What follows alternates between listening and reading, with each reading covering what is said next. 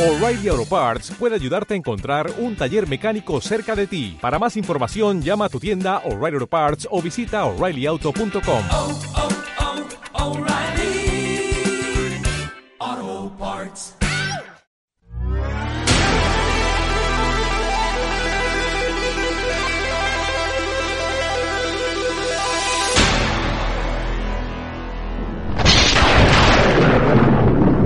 Tonight Podcast. Amigos, bienvenidos a otro episodio más del Tonight Podcast. En esta ocasión vamos a estar platicando con Santiago Fernández acerca de esta obra que se llama Lupus de Frederick Peters. Santiago, te saludo, ¿cómo estás? Muy bien, Miguel, buenas noches. Gracias por invitarme. No, gracias a ti por estar aquí platicando de cómics. Yo soy Miguel Ángel Hernández. Tenemos este cómic que es una recomendación que nos hizo el buen Mauricio Rodríguez, Lupus de Frederick Peters. Y pues vamos a estar platicando un poquito de esta obra que haciendo eh, un rápido resumen de lo que trata. Pues son dos cuates que pues están un poco como metidos en esto de, de meterse drogas, ¿no? Para entretenerse de, del tedio de estar viajando en el espacio llegan a un, a, un planeta donde hay un bar para pues hacerse de su material se encuentran a una muchacha. La muchacha se pone muy amable con ellos, a uno de ellos le como que le gusta, se la llevan y pues ahí es donde empiezan a pasar cosas, ¿no? Y, y pues vamos a platicar un poquito de, de este cómic que lo, lo publicó en español Astiberri. Y pues te pregunto, Santiago, ¿cuáles fueron tus primeras impresiones? ¿Tú conocías el trabajo de Frederick Peters? Cuéntame. Pues la verdad es que no, sí había escuchado el nombre de Peters, porque ya tiene como 20 años que sonaba así en la, en la euroosfera, ¿no? este, en, en el mundo, en el mundillo del cómic este, europeo, como que ya tiene, pues creo que por lo menos 20 años que ya sonaba mucho este Frederick Peters, pero nunca lo había leído. Y pues ahora, a partir de la recomendación, pues sí le entramos a, aquí a Lupus. Y mm, pues sí, eh, eh, luego, luego, desde el estilo de dibujo, pues ya sé por qué no lo había leído antes, ¿no? Como que tengo a lo mejor un poquito de, prejuicio con ese tipo de estilo. Y aparte en la lectura, pues también así como que, oh, ok, ya sé por dónde va el asunto. Y no es, no quiere decir que no tenga calidad, pero no es así como que mi tipo de género, ¿no? Este, pues es, em, si te das cuenta, lo que acabas de mencionar, eh, puedes prescindir de decir que es de ciencia ficción, ¿no? Ajá, o sea, claro. eh, eh, es una narrativa hipster. O sea, es, es un asunto de, por lo menos en Europa desde los años 80, como que es muy tradicional que ahí, pues no sé, los chavos que llegan, eh, los chavos clase medieros, etc., que tienen este chance, pues a los 17, 18 años es bien común que se van de mochileros, ¿no? Agarran tren, agarran mochila y se van de mochileros por toda Europa, o algunos inclusive llegan a viajar a México, etc y como que en ese rito de pasaje que tienen ellos, lo hacen entre los 18 y los veintitantos. Y, en ese rito de pasaje que tienen, pues, pues sí, uno es este viajar, conocer, pero pues conocer chavas y meterte cuanta cosa te encuentres en el camino, ¿no? O sea, cuánta cantidad de, de, de, de, de cosas te encuentras en el camino. Como que es una cuestión muy normal allá. O sea, es un rito de pasaje muy europeo, de los chavos europeos. Y entonces, pues, eh, esta de Lupus, pues, tiene así, sin saber mucho de Peters, tiene así toques autobiográficos. Eh, porque son los dos personajes, ¿no? Lupus, que debe de ser Peters, porque Lupus es como que un personaje educado con una licenciatura en, que era biología y Ajá. algo así, ¿no? Y es como que el sensible, es como que el sensible, el, el, que está narrando la historia, el que se acuerda, el que identifica cómo son los sentimientos de TC, y su amigo que se llamaba, ¿cómo se llama? Tony. Eh, Tony, amigo pero Tony. que está muy bien representado, porque yo dije, yo conozco a este cuate, y después hay una parte que, que el Tony empieza a hablar en italiano, y sí, pues yo conocí un italiano, o sea, de calaña, y así son, ¿no? Este, este, y entonces Tony, pues es como que el más impulsivo, el, el temperamental, etc., y pues explora la, la relación entre los dos, mientras eh, eh, en lugar de ir en una combi o en un tren, pues van en una nave espacial, pero pues no dejan de fumar porros o no dejan de fumar eh, para pasarla bien, ¿no? Y ir de pesca y hacer camping y conocer chicas y etc. Y me parece que esos dos personajes pues, solamente los puede alimentar alguien que tenga uh, vivencias co- con esos personajes, o sea, tienen así un claro perfil autobiográfico. Es muy difícil que, que hayan sido creados como personajes de ficción, ¿no? Y sí, de este, hecho, y pues es- este, ajá. Sí, me diciendo. Perdón, y, es, y, y perdón, y es muy hipster. O sea, es, es muy hipster en ese tenor de que no se trata tanto de la trama de la historia y a dónde va la historia, sino se trata de pues reflejar cómo la están pasando, este, si la pasan bien, si la pasan bien, eh, si la pasan mal, si tienen algún conflicto entre ellos, si uno se pone celoso por la chava, este, si el otro tiene algún problema y no se lo está contando. No, entonces como que el término de ciencia ficción yo creo que más bien es una especie de excusa de Peters para pues, para librarse de dibujar referencias, ¿no? De hecho, ahorita que lo mencionas, fíjate que es muy curioso porque yo lo que iba a comentar es que el principio se ve como que le cuesta trabajo. Justamente meter ese marco de ciencia ficción, si, si te fijas en las primeras viñetas, mete como que diálogos de texto que de todas maneras los está poniendo en el dibujo, reitera mucho. Y eso en el cómic, pues si, ya me lo estás contando en, en las viñetas, en lo que estoy viendo, ¿para qué me lo vuelves a escribir? Y, y sí se, se le nota incómodo hasta justo la parte que comentas, que ya se van con la chica a otro planeta y empiezan a, a ver entre sus sentimientos y todo, y allí sí, sí, ya agarra otro ritmo, es, es otro cómic, parece como si fuera escrito por alguien diferente, pero es, es el mismo que se nota que ya está cómodo, y como dices, que esto justo debía ser alguna vivencia o tiene ese, ese, esa pincelada autobiográfica, y ya hasta, lo- hasta los globos de texto se olvida de las, de los textos explicativos, casi no hay, y ya vas conociendo lo que hacen los personajes por lo que ves y por lo que dicen. Y ya no, y ya es, esos frenos que tenía al principio la lectura se quitan y, y la, y el cómic se vuelve más dinámico. Pero en un principio dices, puta, sí está medio, medio denso, ¿no? A mí, a mí me empezó a convencer el cómic ya hasta como a la página 30 más o menos. Pero antes de esos, sí, yo lo sentí muy, muy pesado. Así como que dije, pues a ver, ¿no? Vamos a seguirle, pero. Sí, estoy de acuerdo. Este, a lo mejor hasta, hasta a mitad del camino se arrepintió de haberlo hecho de ciencia ficción.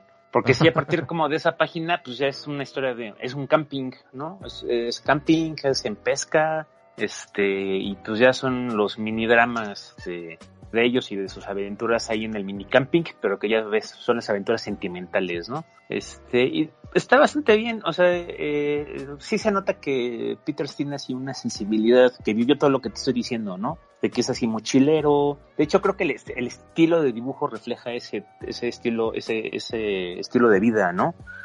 Que es así, eh, se puso muy de moda ahí a mediados de los 2000 en Europa y también en Estados Unidos, que como que son artistas de escuelas de arte, de artes plásticas o eran dibujantes de, que salieron como diseñadores gráficos y que salieron a hacer sus viajes de mochilazo y en el mochilazo hacían bocetos y recuperaban ideas y etc. Y hubo un momento que muchas editoriales gringas y europeas agarraban ese tipo de material, ¿no?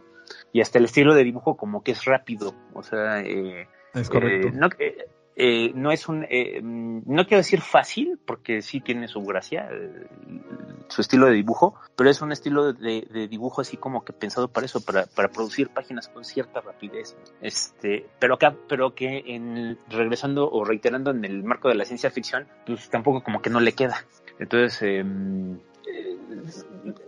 a quien le gusta ese tipo de ondas, no sé, este, se me, ocurre, se me ocurren así en, en cómics gringos, pues se me ocurre a Jessica Abel, ¿no? La perdida, este, y no, y, eh, a lo mejor algunos de Jason, no sé, pero yo no soy muy aficionado como que a ese tipo de lectura hipster, ¿no? No tiene nada de malo, nada más que como que me da flojerita, prefiero leer a los hipsters hipsters.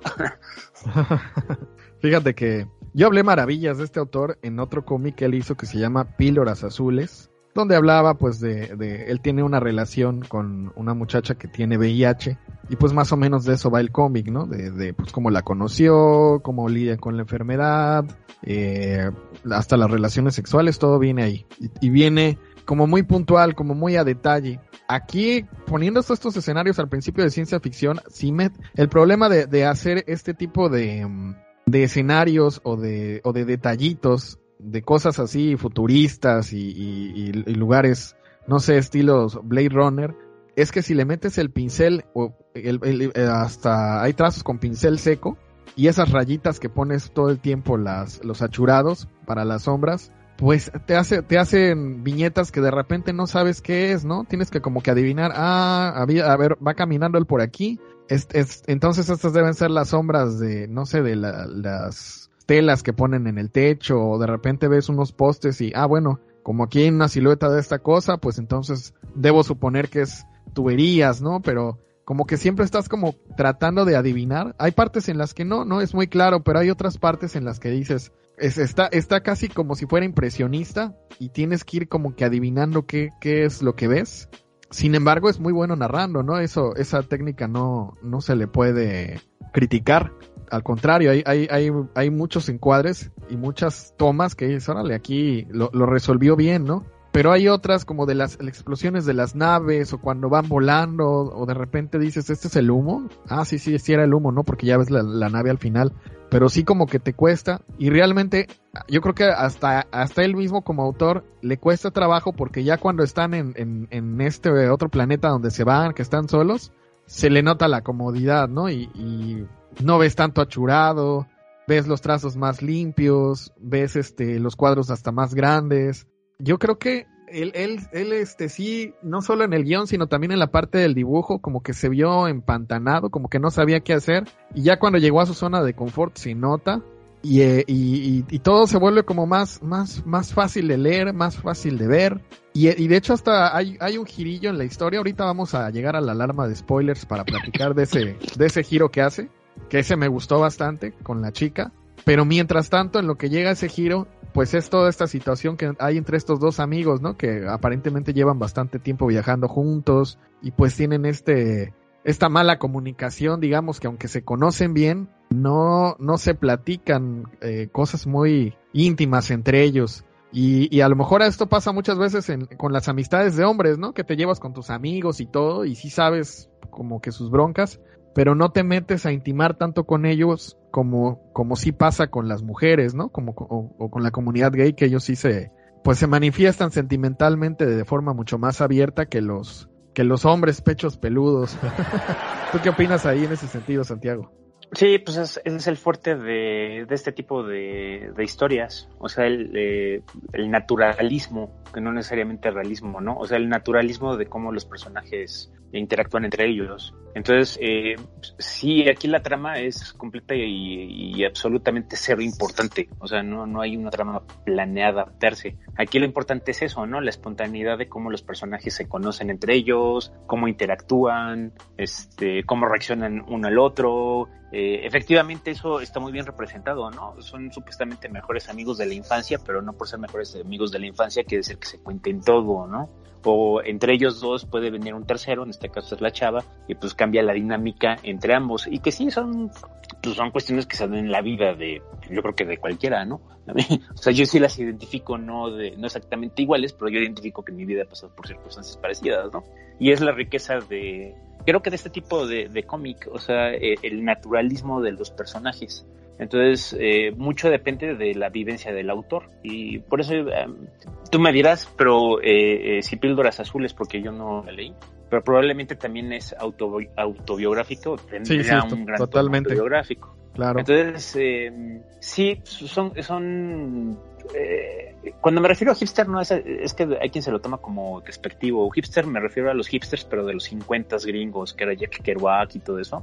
Que este estilo de vida de vivir en el camino y escribir espontáneamente poesía y novelas y etc. Y de ahí viene, ¿no?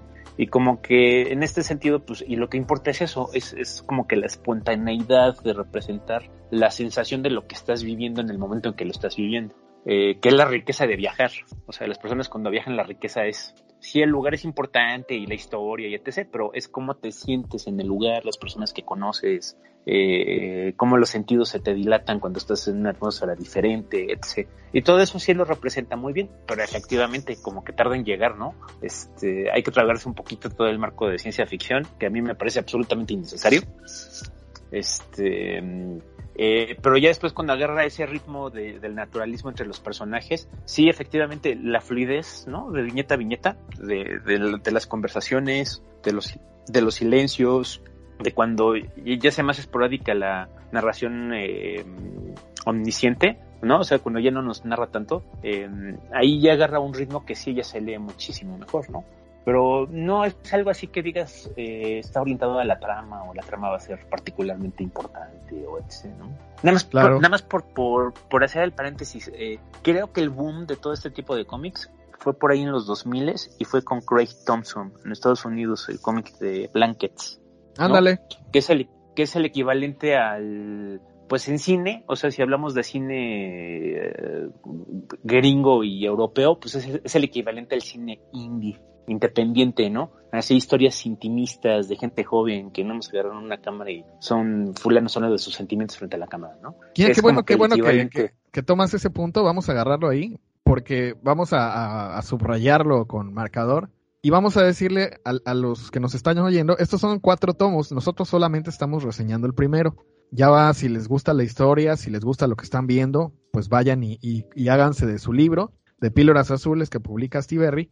Pero ya que estás mencionando lo de cine, cuéntame, como a, qué tipo de gente o qué tipo de, gente que le gustó tales películas les gustaría este cómic. Poniendo ese ejemplo que ya, ya estabas diciendo.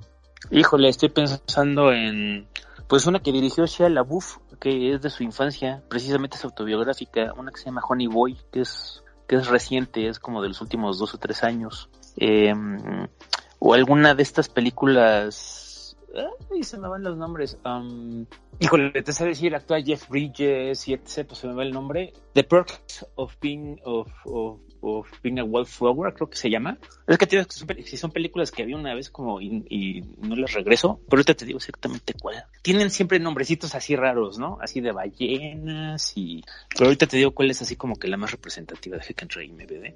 Pero ándale. esa la de Honey Boy, esa la de Honey Boy, eh, o si les gustan las películas de Noah Baumbach, se llama el director. Y es que esas, eh, esas, esas películas tampoco como que no soy muy fan. Son las que tienen la típica musi- musiquita de la guitarrita sensible.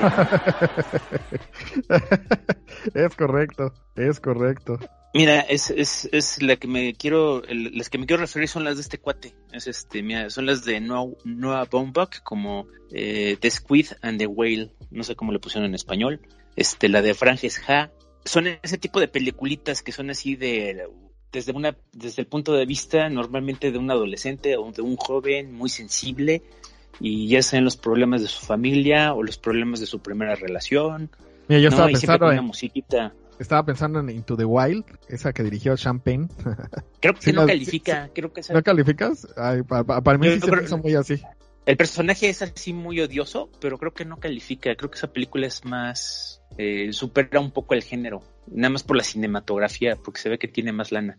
Porque como que en estas películas, precisamente la lana se nota que no la tienen, por eso son un poquito más intimistas y casi casi las filman en su. en, en la cuadra en la- donde, donde crecieron, ¿no? Claro, claro. Este, sí, eh, o Bottle Rocket, eh, que son de las primeras películas que hacía este cuate de mm, Wes Anderson, las primeras que hizo, porque ahora ya son como que también ya tienen más presupuesto y ya son más sofisticadas, ¿no? Pero sí, ese tipo de cine, el primer cine independiente de los 2000 eh, gringo, ¿no? Aquí en México, eh, ay, ¿cómo se llama? La de los peces gato. Hay una película que se llama algo así, buscando los peces gatos o... Ahorita Eso te sí. digo. Eso sí no la he visto. Pero yo creo que ya se están dando, se están dando una idea de, de qué tipo de historias, eh, si les gustan ese tipo de historias en el cine, pues les va a gustar. Lupus. ¿Qué hay que decir? Fíjate, yo pensé que primero Lupus, ah, pues tiene la enfermedad, tiene algo que ver con hombres lobo. No sé si va a tener que ver con, con hombres lobo, pero es un nombre interesante que le pusieron a este personaje que se llamara así Lupus, y así se llama el cómic. Y no es un cómic sencillo, yo creo que este cómic sí debe ser como, como decías, para ya edades de finalizando la, los 20 años hacia arriba. Y, gente que le guste el cómic independiente, gente que le guste como que buscar otra cosa fuera del mainstream. Allí sí tendrían esta muy buena opción de Lupus. Si a ustedes les gustan mucho los superhéroes y, las cosas muy espectaculares, yo creo que pueden pasar de largo por este cómic. Si están O buscando... muy refinadas, ¿no? Ándale. Si están buscando Sí, o sea, algo que interiorice más, Como Rourke o, o Moebius, no. sí, tampoco. Tampoco. Es, es, es- está como dirigido a un sector muy particular de la gente que le gusta esto. Y, um, De hecho, bueno, ahorita que lo mencionas rapidísimo, porque sí en los 2000 en Estados Unidos, precisamente el libro de Blankets, el de Craig Thompson, fue un problema porque apareció en una secundaria. O sea, algún bibliotecario lo metió en la sección de novelas gráficas de una secundaria en Estados Unidos y fue un problemísima, ¿no? O sea, porque pues este, si sí era una lectura apta para, para chavos, adolescentes de secundaria o no, etc, etc. Y en su momento debe haber sido 2004, 2003, 2004, 2005 hubo una polémica muy fuerte por ese tipo de cómic, ¿no? O sea, de que eh, cómics que hablan de experiencias naturalistas, eh, que también son honestos, hay que decirlo, ¿no? O sea, hablan de la sexualidad de una manera muy abierta, de tus sentimientos en relación a la sexualidad de una manera muy abierta, y entonces pues sí como que no son para jóvenes adultos, pero jóvenes adultos vividos, ¿no? este, este, jóvenes adultos que sí, que, que ya pasaron por el trance de, de, de las relaciones, que, que ya tienen así como que una vida sexual más o menos este, normalizada, ¿no? Eh, pero sí, sí es como para chavillos de 12 años, 13 años, 14 años, pues no. Y también sí es como para alguien que espera los refinamientos del cómic, ya sea hacia el cómic espectacular de superhéroes, tipo super... Eh, sí, el- los refinamientos tipo Jim Lee o, o Jack Kirby, o tirando al asunto europeo, que también es, no sé, yo Moebius, Francia Suiten, cosas de esas, tampoco como que es para eso. Sí, Sí, no, es es- una lectura más, es como para una subcultura más, muy específica, yo creo. Se pudo haber publicado esto en El Gallito, a lo mejor, ¿no? Es más, oye, te pregunto, ¿se pudo haber publicado esto en Cenizas? Ah, sin problema, sí tiene calidad narrativa. Este, sin problema eh, lo hubiera metido, ¿no? A pesar de los peros y de que no es mi tipo de historia, sí lo hubiera metido. Y en el gallito yo creo que también lo hubieran metido. Lo que pasa es que tengo que insistir un poco. Yo creo que en México no tenemos tanto esa cultura. O sea, es una cuestión como que muy europea y muy gringa. Pero en México como que no tenemos esa cultura de del viaje, o sea, de agarrar la mochila y hacer un viaje iniciático a los 18, 20, 21, 22 años, agarrar mochila tú solo con unos cuates y echarte a caminar por el país hasta donde llegues y ir de ciudad a ciudad y viviendo. Eso como que en México no, no es algo que, o me parece que en México no lo tenemos. No es muy es propio de- de complicado, nuestra es, cultura. es- es- es complicado en México. A lo, a lo mejor sí hay, ha habido intentos de gente que se ha ido como que a los pueblitos mágicos y se van con su mochila y, y piden ride en la carretera, pero lo malo de aquí, pues ya ves que es la seguridad. No sé, o sea, si vas a esos pueblos no sabes si vas a regresar vivo. Esa es la, la parte Sí. mala. Bueno, sí, no, porque después también hay, hay muchos de estos europeos y gringos que vienen y hacen esos viajes aquí en México, ¿no? También. Pero este, eh, la violencia y, y toda esa la inseguridad puede ser un factor, pero creo que culturalmente, o sea, aunque no tuviéramos esos factores, creo que en México no tenemos ese ese rollo. Eh, en Europa sí se presta porque Europa es relativamente, son muchos países en un continente relativamente pequeño. Te subes a un tren y en 24 horas ya estás en cualquier otro país, ¿no? Entonces Claro. como que los europeos sí tienen mucho esa cuestión este eh, del mochilazo y de viajar y de pues de probar chelas y de diferenciar el éxtasis en España y de diferenciarlo en, en Alemania, ¿no? Y este eh, eh, y ligar chavas aquí, ligar chavas allá, o ligar chavos aquí, ligar chavos acullá, etc. Como que sí es una es un asunto cultural y los gringos también como que lo tienen, no tanto como los europeos, pero los gringos lo tienen por el spring break, que, que es en otro extremo, ¿no? Este, y en México como que no, entonces a lo mejor ese tipo de narrativas son difíciles. No sé si también ubicas que, que de repente en librerías aparecen, pues que hay cómics de, en este, con este tipo de dibujo y con este tipo de sensibilidad que son sobre México, pero no son hechos por mexicanos, Ay, ¿no? ay, Entonces fíjate, la perdida. yo estoy apuntando aquí temas que está sacando, así que los digas, que ya lo hablaste ahorita de las, de las situaciones como la que pasó en esta escuela, en esta secundaria en Estados Unidos. Hay, hay de esas historias sobre los cómics, eh, digamos, mm, que han, han tocado fibras sensibles. Ese es un buen tema para hablar en el podcast porque de, de esas historias hay muchas. Y el siguiente tema que estás proponiendo también es, es, es bien interesante, ¿no? De, de hablar de este tipo de, de, de cosas en los cómics, ¿no? ¿Cómo ves? Eh, sí, estaría bien. Eh, otra vez, este, deje que hago rapidísimo la búsqueda. Porque por ahí hubo un cómic y, y yo recuerdo que cuando lo vi, ah, qué interesante. Y resulta, y era creo que de las muertas de Juárez, pero era un gringo. O sea, este, ahorita te digo a ver si me aparece aquí en la búsqueda. Hay- hay un Este, cómic muy porque bueno de- no- de, los aztecas, de, de un francés. Sí, sí te digo que es un tema grande, de hablar de cómics que hablan de Ah, México, mira, que no tienen que ver con ese, autores mexicanos. Eh, el, el de Viva la Vida, ¿no? Este, es Viva, Viva la Vida, los sueños de en Ciudad Juárez. Eh, que hasta Pete eh, Table le hizo un- un- una introducción a ese cómic, ¿no? Y, y, lo lees y pues tú lo ves y decías, pues eso es algo que hizo un mexicano. Y no, lo hicieron dos franceses, o belgas creo que son. Eh, y entonces, porque creo que aquí en México sí no tenemos mucho ese, ese aspecto cultural. Eh, no quiere decir que esté bien ni que esté mal, sencillamente es diferente. Aquí en México como que no tenemos esa cuestión de viajar, este, y si tienes sensibilidad de, de, escribir o de dibujar o de filmar mientras viajas, ¿no? Y en Europa sí es muchísimo más común.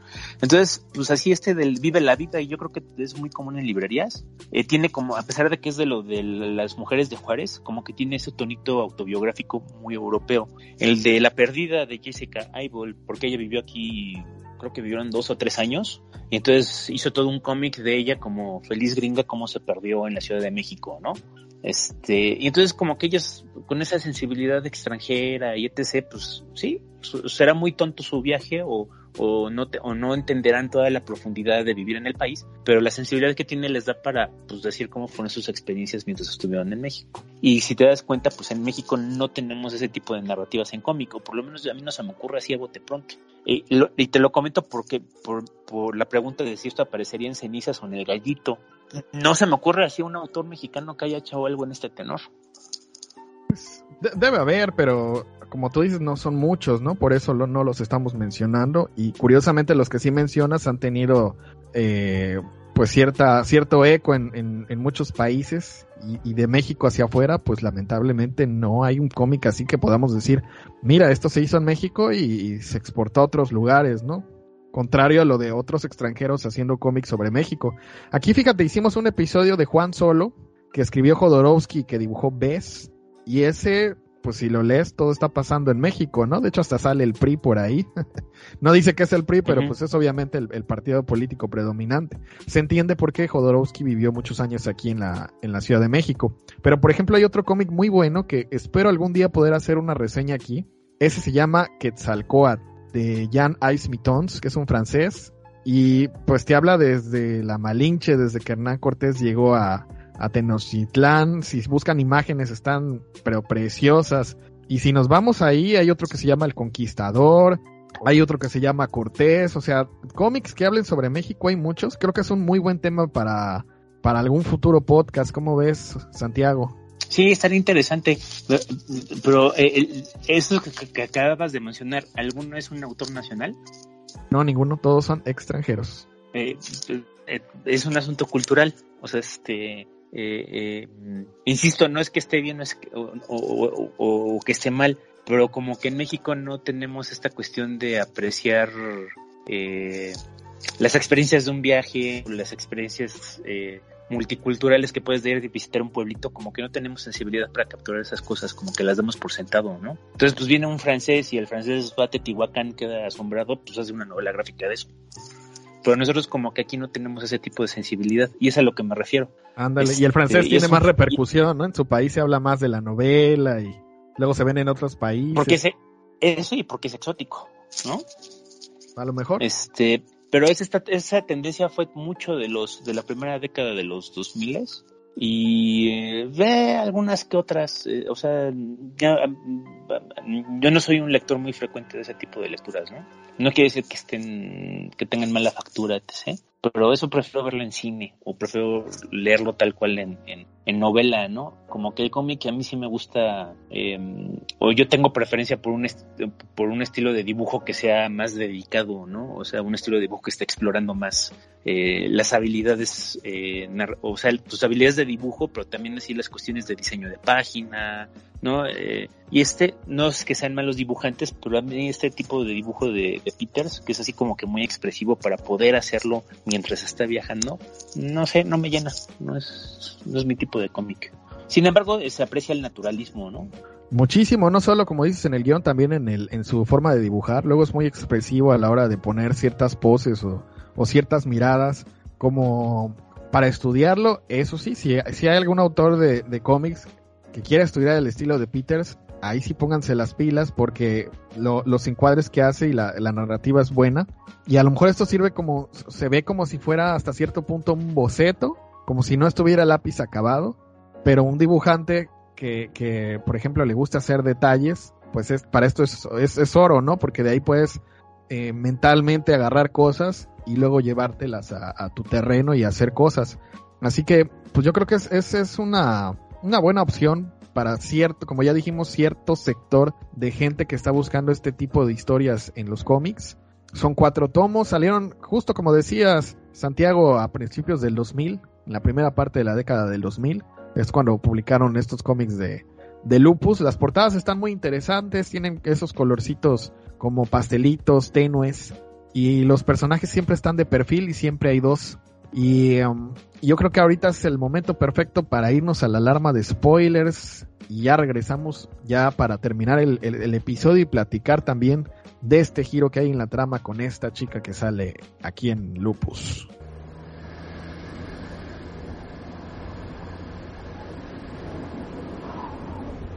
Lo que te digo es que nos dicen que las máquinas son malas y nos cargamos hasta las lavadoras. No tiene sentido. ¿Sabes lo que vi el otro día? ¿Un elefante? Una quema pública de electrodomésticos.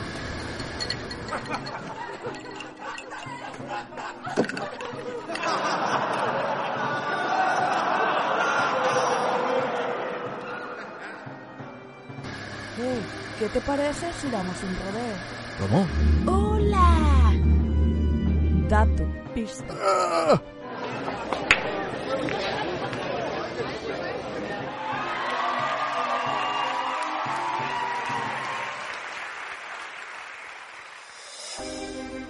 No eres el pibe ese que se cree tan gracioso. Humor artificial. Fernando Young, Miguel Ángel Hernández. Dolby Editorial. Búscalo en tu librería favorita. Y ya volvimos de la zona de spoilers y vamos a platicar, Santiago, de este encuentro con Sana, que es esta chica eh, melancólica, triste, pero que cuando se va con ellos parece que, que siente como que está en, en libertad. Pero hay un giro ahí en la trama, ¿qué, qué te pareció? Pues no me pareció tan. Bueno, es que no sé cuál sea el giro. ¿El giro es que maten al amigo? Pues no más que el amigo que ella resultó que era como de la realeza, ¿no? Va a buscarla un, un militar. Que, Pues que es que va- a mí me pareció va- como que muy. Me pareció muy obvio. No me pareció así como que sorpresa. Ah, mira, a mí sí me pareció sorpresa y dije, órale, ¿a poco era, era de la realeza esta chica? Sí, no, a mí como que no me pareció así, este. No me pareció así tan, tan, tan sorprendente. eh, Tú, tú eres más como el amigo no se que, me que dijo, yo, yo siento que hay algo raro con esta chica. Mm, mm, eh, a lo mejor a lo mejor yo sería así el receloso de que hay algo raro pero pero mm, no me dio la impresión o sea es que desde que se presenta creo que en mi cabeza eh, he estado en situaciones parecidas pero también es como que no te sé decir exactamente en qué películas o en qué lecturas pero que es como que muy común la chica misteriosa que de repente se les pega a estos cuates para escaparse de algo y resulta que la fulana no es una donadie pues es alguien importante. Como que es hasta cliché pensaría eh aunque no se me ocurre de decirte un un ejemplo muy específico entonces como que para mí no fue así muy muy súper sorpresa realmente Sí, porque de ahí Este, que podemos decir que, que la trama se va a volver como esas películas donde sales con la hija del presidente, que hay como 10. Ajá, ajá, ándale. Sí, o, o este, eh, o que te encontraste con la fulana y resulta que es la princesa de X planeta, ¿no? ¿No? Eh, Es la persona más importante de la galaxia, pero estaba disfrazándose para pasar desapercibida o no sé, es, hay como que y, y- y- y es hasta vergonzoso que no me acuerdo de un ejemplo específico, pero como que es hasta cliché, ¿eh? No es Es que a mí no me pareció sorpresa, no, no, no, no me pareció sorpresa. De hecho, e, era así como lo que se me hizo agradable es que dentro de eso, en el naturalismo de la historia, si tú eso lo tienes que pensar como una trama, pues la chava tendría urgencia de estarles diciendo ya nos tenemos que ir, ya me tengo que ir, ¿cuándo nos vamos a escapar, no? Entonces, como le gana el naturalismo, o sea, como asimila mucho la vida real, pues la chava primero se va de pesca con ellos, ¿no? Este, eh, o sea, como que la chava al principio no, eh, sí se quiere escapar, pero como que no tiene esta prisa urgente de, salir del problema, ¿no? Y es porque el naturalismo, el naturalismo está sobre la trama, que no tiene nada de malo. De hecho, es lo que lo hizo un poco agradable, ¿no? Pero no, a mí no se me hizo sor- sor- sorpresa que, este fuera una personaje importante. Tampoco no sé, yo creo que tiene que ver los apellidos, porque no recuerdo cómo son los apellidos tanto de Lupus como de ella, pero pues son, son apellidos Sí, muy suizos. ¿no? Sí, son apellidos suizos o alemanes o, o belgas, ¿no? Entonces es así como que, pues no, así como que si ella iba a ser una fulana cualquiera, pues no tiene, no tiene, no tiene ni pinta ni apellidos de, de cualquiera, ¿no? Ah, mira. O sea que a lo mejor Lupus también podría haber sido alguien importante. Lo veremos en los siguientes tomos, quién sabe. lo seguiremos Es que, eh, leyendo, ¿no? creo que- eh, sí, pero yo creo, a lo mejor no sé si importante como un personaje de la realeza, pero definitivamente sí es un fulano de una familia no adinerada, pero pudiente y es educado, ¿no? O sea, eh, eh, es- tiene sensibilidad, tiene educación universitaria, pero que aparte no es en una, en un ámbito, ¿no? Son dos, es en algo de biología y en algo de etnografía, no me acuerdo qué otra cosa. ¿No? Entonces, como que sí es un fulano educa- educado, sensible, este, tiene así como que apellido también así, Pipiris Nice. Y el contraste del amigo, pues es que el, el- amigo es como que latino, pues es italiano, ¿no? Entonces el- el amigo, pues no, es un poco más bruto, es más tosco, él fue a la escuela militar, y es el típico contraste que se dan así en ese tipo de, de situaciones. Eh, si, si, si alguna vez quien haya tenido un roomie italiano, eh, sabrá a lo que me refiero. Muy intensos. muy gritones también. Sí, es- por ejemplo, eso, ¿no? Eh, eh, cuando, porque eh, que este cuate es, es italiano, hasta que empieza, hay una parte que ya es por la mitad que el fulano se enoja y empieza a gritar en, en italiano, ¿no? Y, y no me extrañó, es así como que desde el inicio a mí me quedó claro que este fulano es italiano, o sea, yo lo conozco. o sea, yo conozco a ese fulano, yo conozco a ese bigotito, conozco esa playera, conozco esa manera de ser, ¿no? Eh, eh, conozco ese temperamento. Entonces, cuando el fulano se pone eh, a, a insultar en italiano, como que no, tampoco no fue sorpresa. Este, insisto, en ese tenor es muy bueno. O sea, es, es- estos son personajes con los que vivió él. O sea, Lupus es definitivamente el autor y el otro personaje es alguien de la vida real, ¿no? Este, la, la transposición a la ciencia ficción es otro rollo, pero, pero definitivamente son personajes de tres dimensiones que conocí en la vida real. Entonces, en ese sentido, en ese naturalismo, como que no, no, no me sorprendió nada, ¿eh? Ah, lo digo como halago, ¿no? Ah, mira, pues ahí, ahí ya pues, no tienen dos opiniones, alguien que sí y alguien que no. Este, y pues a dónde puede tirar la trama. Es interesante porque yo creo que no tiene trama, yo creo que no los tiene planeados. O sea, yo creo que él no planea más allá de, de, de las situaciones. Ahora están de pesca, ahora se muere el amigo, ahora se escapan. Y yo creo que más de eso no, no piensa, no, o sea, no Pues- piensa en términos de un escritor, la estructura dramática, Sí, sí, no, Este, no. Los episodios, etc. Y en ese tenor, pues fíjate que ahora, ahora hablando de eso, ahora sí se me antoja más checar los siguientes volúmenes, a ver qué, qué se puede inventar ahora, ¿no? Porque seguramente, eh, eh, bueno, seguramente no. Yo apostaría que en el segundo tomo quizá trata más de Lupus, que ahora siente recelo a la fulana, porque la fulana causó la muerte del cuate, ¿no? Claro. Y al mismo tiempo la sigue deseando. Este, y la persecución, pues si es que la hay, pues probablemente va a ser así como que muy lejana o va a ser un backdrop o algo así. Sí, ya se convertiría como en una road movie. ¿Quién sabe? Y- habrá, que- habrá que leerlo. Y ahorita que comentábamos la parte del- de, de que el fulano en el eh, viñeta a viñeta es muy bueno, en la fluidez narrativa es muy buena. Creo que lo único que le falló fue la parte del duelo, o si quieres llamarla así, ¿no? O sea, este, cuando es el fulano este que viene a buscar a la chica y el italiano que se ponen, creo que es la única parte que no le quedó del todo. Sí, él, él es muy bueno con las conversaciones y, y con las Ajá. pláticas y todo eso, pero la hora de la acción y la hora de hacer tecnología y eso se ve que le cuesta. Se ve que no está acostumbrado a ese tipo de, de um, ¿cómo podríamos decir? De guiones, de historias. Y sí se le nota incómodo cuando, cuando tiene que utilizarlo, ¿no? Porque sí sacó, sacó así como que la pistola y dices, a ver, espérate, pero aquí ya le apuntó, o a, ver- aquí cómo es. Y luego él es, el, el fulano que llega a, a- como a buscarla, como que tiene la manita así metida en, en un traje co- como, emplumado, ¿no? Como con, como, como peludito, está muy raro. Sí, el, el abrigo, ¿qué onda, no? Yo estaba pensando en el amigo de, de Ricky Sánchez. Que me dio risa que le dice el otro, está bonito tu abrigo, ¿qué piel lleva? ¿De los pelos de tu madre?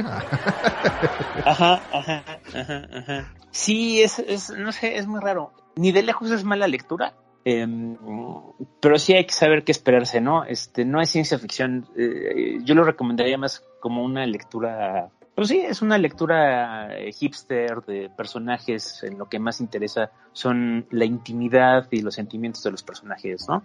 O sea, la acción, la trama y el escenario como que son así muy, muy, muy, muy secundarios. Al quien le guste ese tipo de lectura, pues sí, este, sí le va a gustar mucho. Es, bueno, no, no sé si le va a gustar mucho, pero es, es, esta es la audiencia, ¿no? Claro. Pues subrayamos lo que dice Santiago, me parece una buena conclusión. Repetimos el nombre la ficha técnica, el cómic se llama Lupus, lo hace el autor Frederick Peters, lo publica Stiberry y son cuatro tomos. Ahí les queda otro episodio más del Tonight Podcast. Y Santiago, te pregunto tus redes sociales para que la gente te siga. Bueno, pues el, el canal de The Coca-Cola Machine, ahí hay algunos cómics que recomendé en su momento. Y en Instagram aparezco como Nicolopolo77. Y es en las únicas en las que estoy. Perfecto. Pues ahí queda, amigos. Y ahora Pollicio nos va a mandar a la música.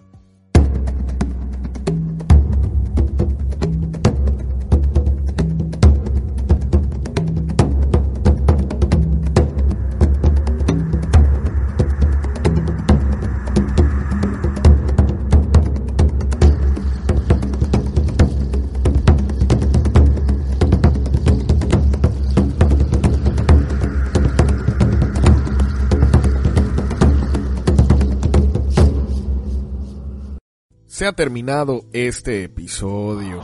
No, no se pongan así, recuerden que el siguiente domingo tenemos otro gran episodio aquí en el Tonight Podcast.